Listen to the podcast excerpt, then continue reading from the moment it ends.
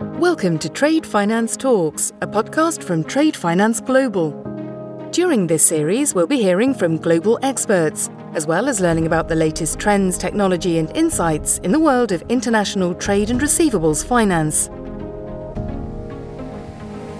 Episode 21. But personally, I do not see the need to make a distinction between Islamic conventional fintech. Fintech is fintech. But what is encouraging is that the Islamic finance fintech sector is being driven by young Muslim millennials. From a fintech perspective itself, from a global fintech perspective, the opportunity in Islamic finance continues to grow. The real potential is that fintech will enable Islamic finance to attract more customers, increase efficiency, reduce costs, and offer a wide range of products, helping the sector become more competitive against conventional finance. I'm Deepesh Patel, editor at Trade Finance Global.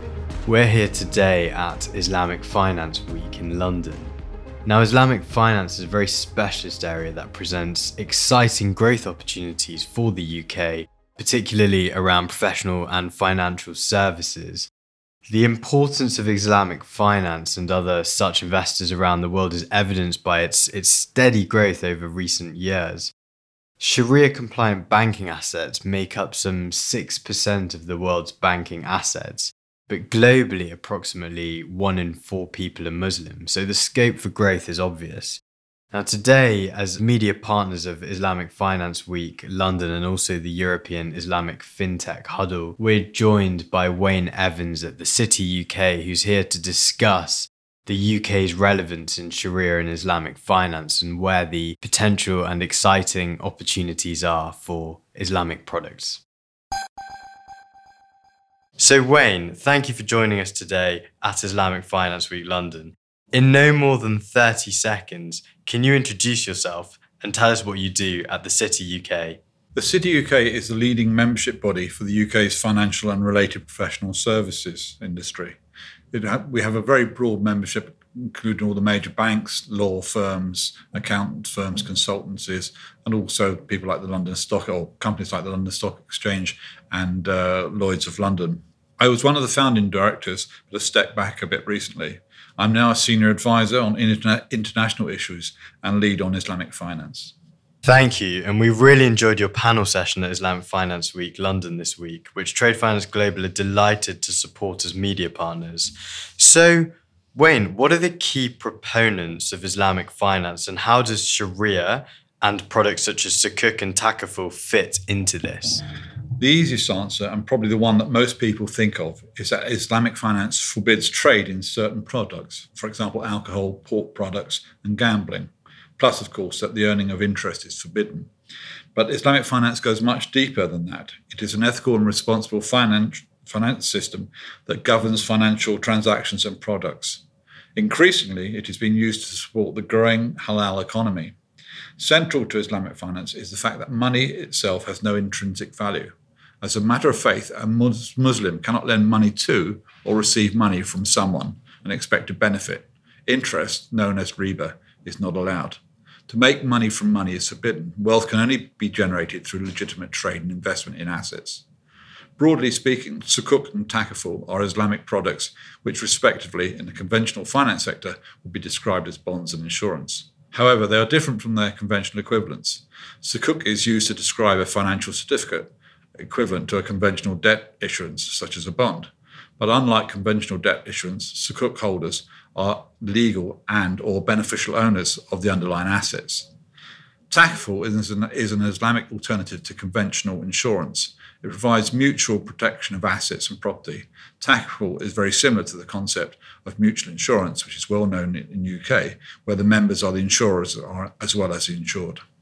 So, according to your recent report, Global Trends in Islamic Finance in the UK Market, the global market for Sharia assets totals some 2.4 trillion US dollars in, in 2017, seeing single digit year on year growth. What is driving this growth and, and where are the global opportunities? You mentioned in your introduction that approximately one in four of the population are Muslims. This Muslim population is a very young and growing population. As this population grows and becomes more prosperous, Muslims will want to buy products that we in, in, in the conventional sector take as, as standard, but they want to buy products that are accord with their faith. These might be financial products, loans, mortgages, investments, pensions, etc., or physical products such as food, cosmetics, and medicines. And interestingly, lately, the growth of Islamic tourism. This is the basis of the growth of the halal economy, which Islamic finance supports. Also, there is a shift in international investment priorities. We have been fortunate in the UK that in the past there's been much investment from the GCC and other Islamic countries. These flows continue, but there is growing interest in using Islamic finance products rather than conventional products for such investment. Easy wins for global opportunities remain the GCC and Malaysia. Saudi Arabia's ambitious 2030 plan is to reduce Saudi Arabia's dependency on oil and diversify its economy. Much of the funding required this plan will come from the use of Sukuk or through Sukuk. Malaysia is also the leading finance center, the leading Islamic finance center in Southeast Asia. Subscribers for pension plans, for example, now have the option to use Sharia compliant pension schemes. These pension funds and pension schemes will look for long term, solid investments that are also compliant. At the City UK, we are currently engaged with Uzbekistan and Kazakhstan, helping them develop their Islamic finance infrastructure. We have close partnerships with Turkey and Malaysia. Indonesia, Pakistan, and Iran also have huge potential.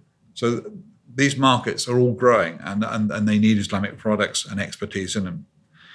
Markets also developing across Africa from Casablanca to Cape Town.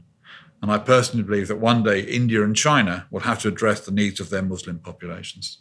That's a really interesting global perspective. Now let's hone in on, on the UK, which is obviously where, where we're at today.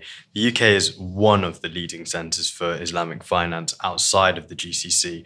I think we have five fully Sharia compliant banks here in the UK, and you can see the use of Islamic finance through a number of large infrastructure projects, not, not just in London, but also in Manchester, Birmingham, uh, and Newcastle, from what I last saw. Can you give us an overview of the UK Islamic finance market? We have a robust Islamic finance market in the UK that, is, that has spun partly out of London's role as a leading global financial centre. But it also been government policy for the last 20 years to create a level playing field for Islamic finance so that no one should be penalised because of their, their faith. As a consequence, the UK now offers one of the most attractive regulatory and tax systems for Islamic finance anywhere in the world. Apart from the five banks you mentioned, the depth and breadth of London's capital market provides access to a wide pool of investors and secondary market liquidity. Major global institutions such as the LSE and Lloyds of London have taken a keen interest in Islamic finance. The City UK estimates of the 200 international law firms based in the UK, over 25 of these have teams working on Islamic finance.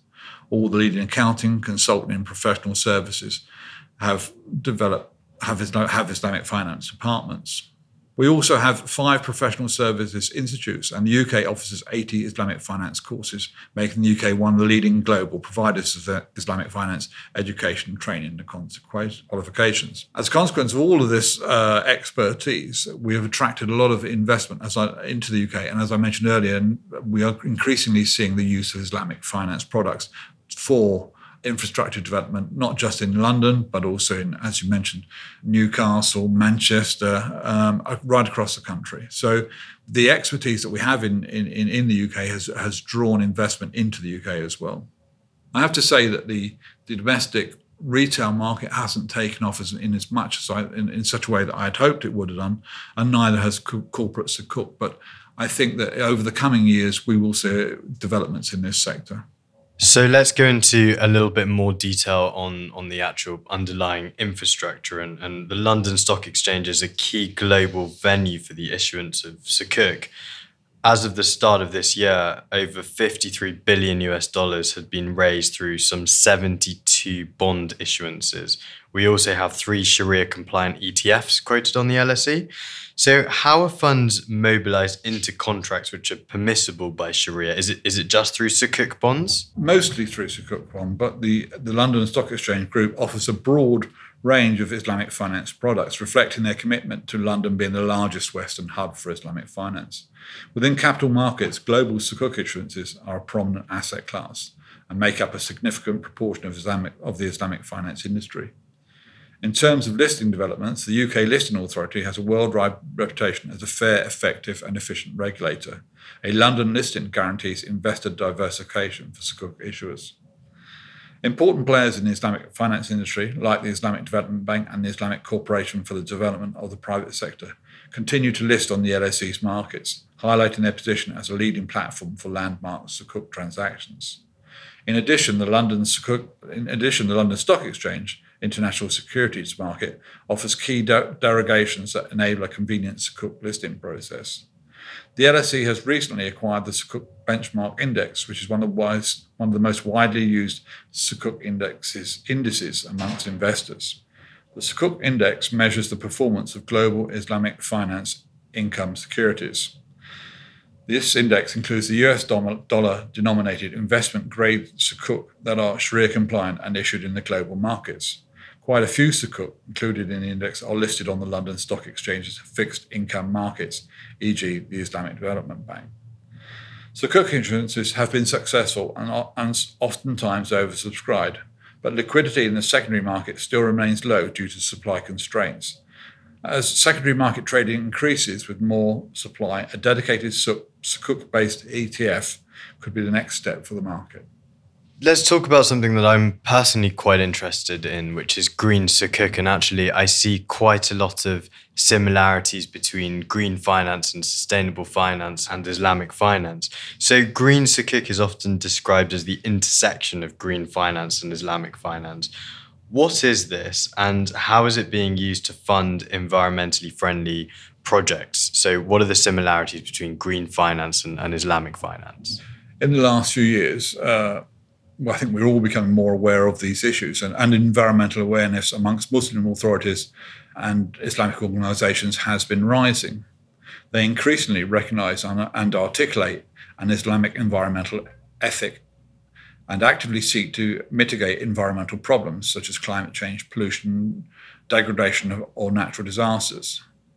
If you accept the premise that Islamic finance is ethical, is an ethical financial system, then green products are a natural fit. Islam, like Christianity and Judaism, proclaims the importance of humanity's stewardship over nature. Indonesia and Malaysia have been key issues of green sukuk, but green sukuk are simply Sharia compliant investment vehicles that fund environmentally friendly projects. The projects themselves, such as wind farms, solar parks, biogas, etc., are no different from conventionally funded projects, but of course they use a Sharia compliant method for the funding. But as with all green products, there's a question how green they are, uh, actually are. For example, is it right to destroy a nat- natural habitat simply to produce more palm oil? That's a very interesting way of looking at it. And I think it's important to always question is it actually green? Is it actually environmentally friendly? And what are the what is the underlying project versus what potentially is being destroyed in order to to create that? Uh, let's move on to fintech in Islamic finance. And, and we see a lot of hype in the UK around some of the newer Islamic fintech firms, which have you know, recently uh, recently come out in the last couple of years or so, such as Wahed Invest and HelloGold.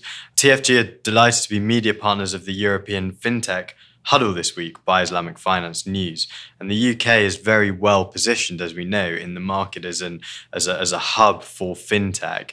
Tell me more about some of the recent global developments and also what opportunities there are for Islamic fintechs to be based here in the UK. The UK is well positioned for Islamic finance fintech. One survey, I think, by our hosts at IFN placed the UK second after Malaysia when ranked by the number of active companies.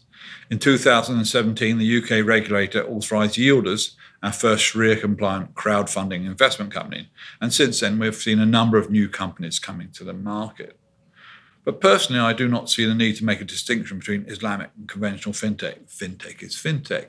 But what is encouraging is that the Islamic finance fintech sector is being driven by young Muslim millennials, and this is this actually, and, and I shouldn't say this as a as an old non-Muslim baby boomer. This is quite encouraging that you know, we are seeing millennials coming into the into the sector, into the Islamic finance sector, and and bringing. Uh, wealth, experience, ex- enthusiasm to develop products in, in, in accordance with their faith. But this is very encouraging to see. From a fintech perspective itself, from a global fintech perspective, the opportunity in Islamic finance continues to grow. The real potential is that fintech will enable Islamic finance to attract more customers, increase efficiency, reduce costs, and offer a wide range of products, helping the sector become more competitive against conventional finance. Now, you can argue that the fintech products are going to be the same for in the conventional sector as well. It brings the same benefits. But financial inclusion in the Organization of Islamic Cooperation member states lags behind global norms. Expanding Sharia compliant financial services through fintech will improve financial inclusion in the Islamic world. Also, high transaction costs can make it uneconomical for, for banks to offer fully fledged bank accounts to low income groups in most developing countries. But we at the City UK and others have done research on this, which shows that high mobile penetration across the Muslim world, uh, mobile phone penetration across the Muslim world, will enable fintech to attract new customers through digital channels, allowing for money transfers, microcredit, and bills and goods. So from that perspective, these, uh, this deployment will, will enable much greater financial inclusion in, in, the financial world. But we're also seeing developments in blockchain related to uh, fintech. Of course, there's the development of blockchain and blockchain products, and this will enable and Islamic banks to greatly expand their offer to SMEs through the use of blockchain. At the City UK, we've also been working with the International uh, Red Cross and the International Red Crescent on the development of uh, blockchain to be used in, in, in, in, zakat, the charitable contributions that Muslims make. And it, the blockchain process could enable individual Muslims to almost deliver their, their zakat contribution to specific individuals.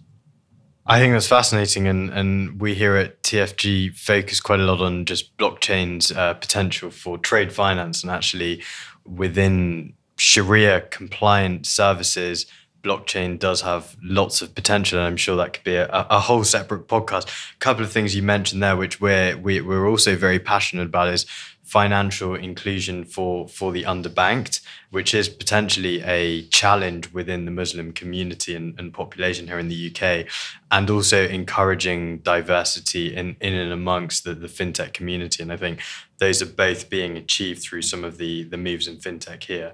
So, look, taking a forward looking view now for the rest of 2019 and beyond, what are what are a few opportunities that you see within the UK for the Islamic finance sector? Is, is it the residential uh, opportunities or, or, or, more commercial opportunities?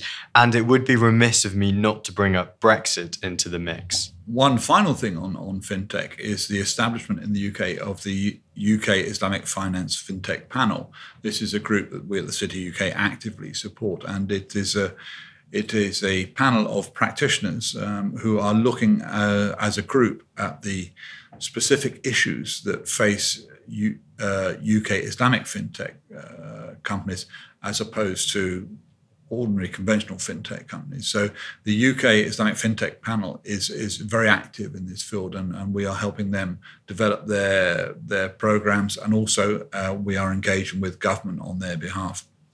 First, I hope we'll see a growth in the UK Islamic retail sector. It, it has not, as I mentioned earlier, taken off in, in the way that it should do. Um, because uh, currently Muslims in the UK are underserved, not just in banking, but in other sectors such as pensions, insurance, and student loans, which is a major issue. So I'm, I'm looking for, hoping for, for growth in, in, the, in the UK retail sector. And from my uh, discussions with some of the current UK Islamic banks and those thinking about coming to the UK, this would be an area which a lot of them are going to be focused in on. Second, by the end of 2019, we will see the Bank of England's uh, liquidity provision in place and also have details of the second UK sovereign sukuk. These will help to boost the UK Islamic finance sector. Related to this, the UK, like the rest of the world, has a need for funding for infrastructure. This funding could come from Sukuk or other Sharia compliant commodity trade finance products. I also see the use of Takaful to support major pro- projects being more commonplace. On Brexit, government policy is to open up the UK to new markets, to look for new trade partners. Actually, uh, the Islamic finance sector in the UK has been doing this for a number of years anyway. But our expertise in Islamic finance and our openness to Islamic investment will be an asset as we seek to grow trade with our partners in the Islamic world. Wayne, thank you. It's been it's been an absolute pleasure having you here today and, and also hearing you throughout the week at, at Islamic Finance Week here in London. I think just to just to round off some of those those key points there and actually there are lots of close synergies within trade and trade finance and some of the issues we discuss around fintech and blockchain as, as opportunities and also challenges around the underbanked and, and financial inclusion. And then also really celebrating diversity and looking at how the UK can open up as a market for not just GCC players, but but non-GCC players, non-GCC players, uh, uh, including including perhaps Malaysia and Singapore. And I think there are, are lots of lots of opportunities. So look for our listeners today. I think this has been a fantastic taster into into what Islamic finance is and some of the, the core components around Sharia finance, takaful, sukuk, and also where the UK is, is strategically positioned and, and where where it might go moving forward. Wayne, thank you very much for coming, and uh, we look forward to hearing from you soon. Thank you very much. It's been a pleasure. Thanks for listening to Trade Finance Talks. Be sure to subscribe to our podcasts at tradefinanceglobal.com.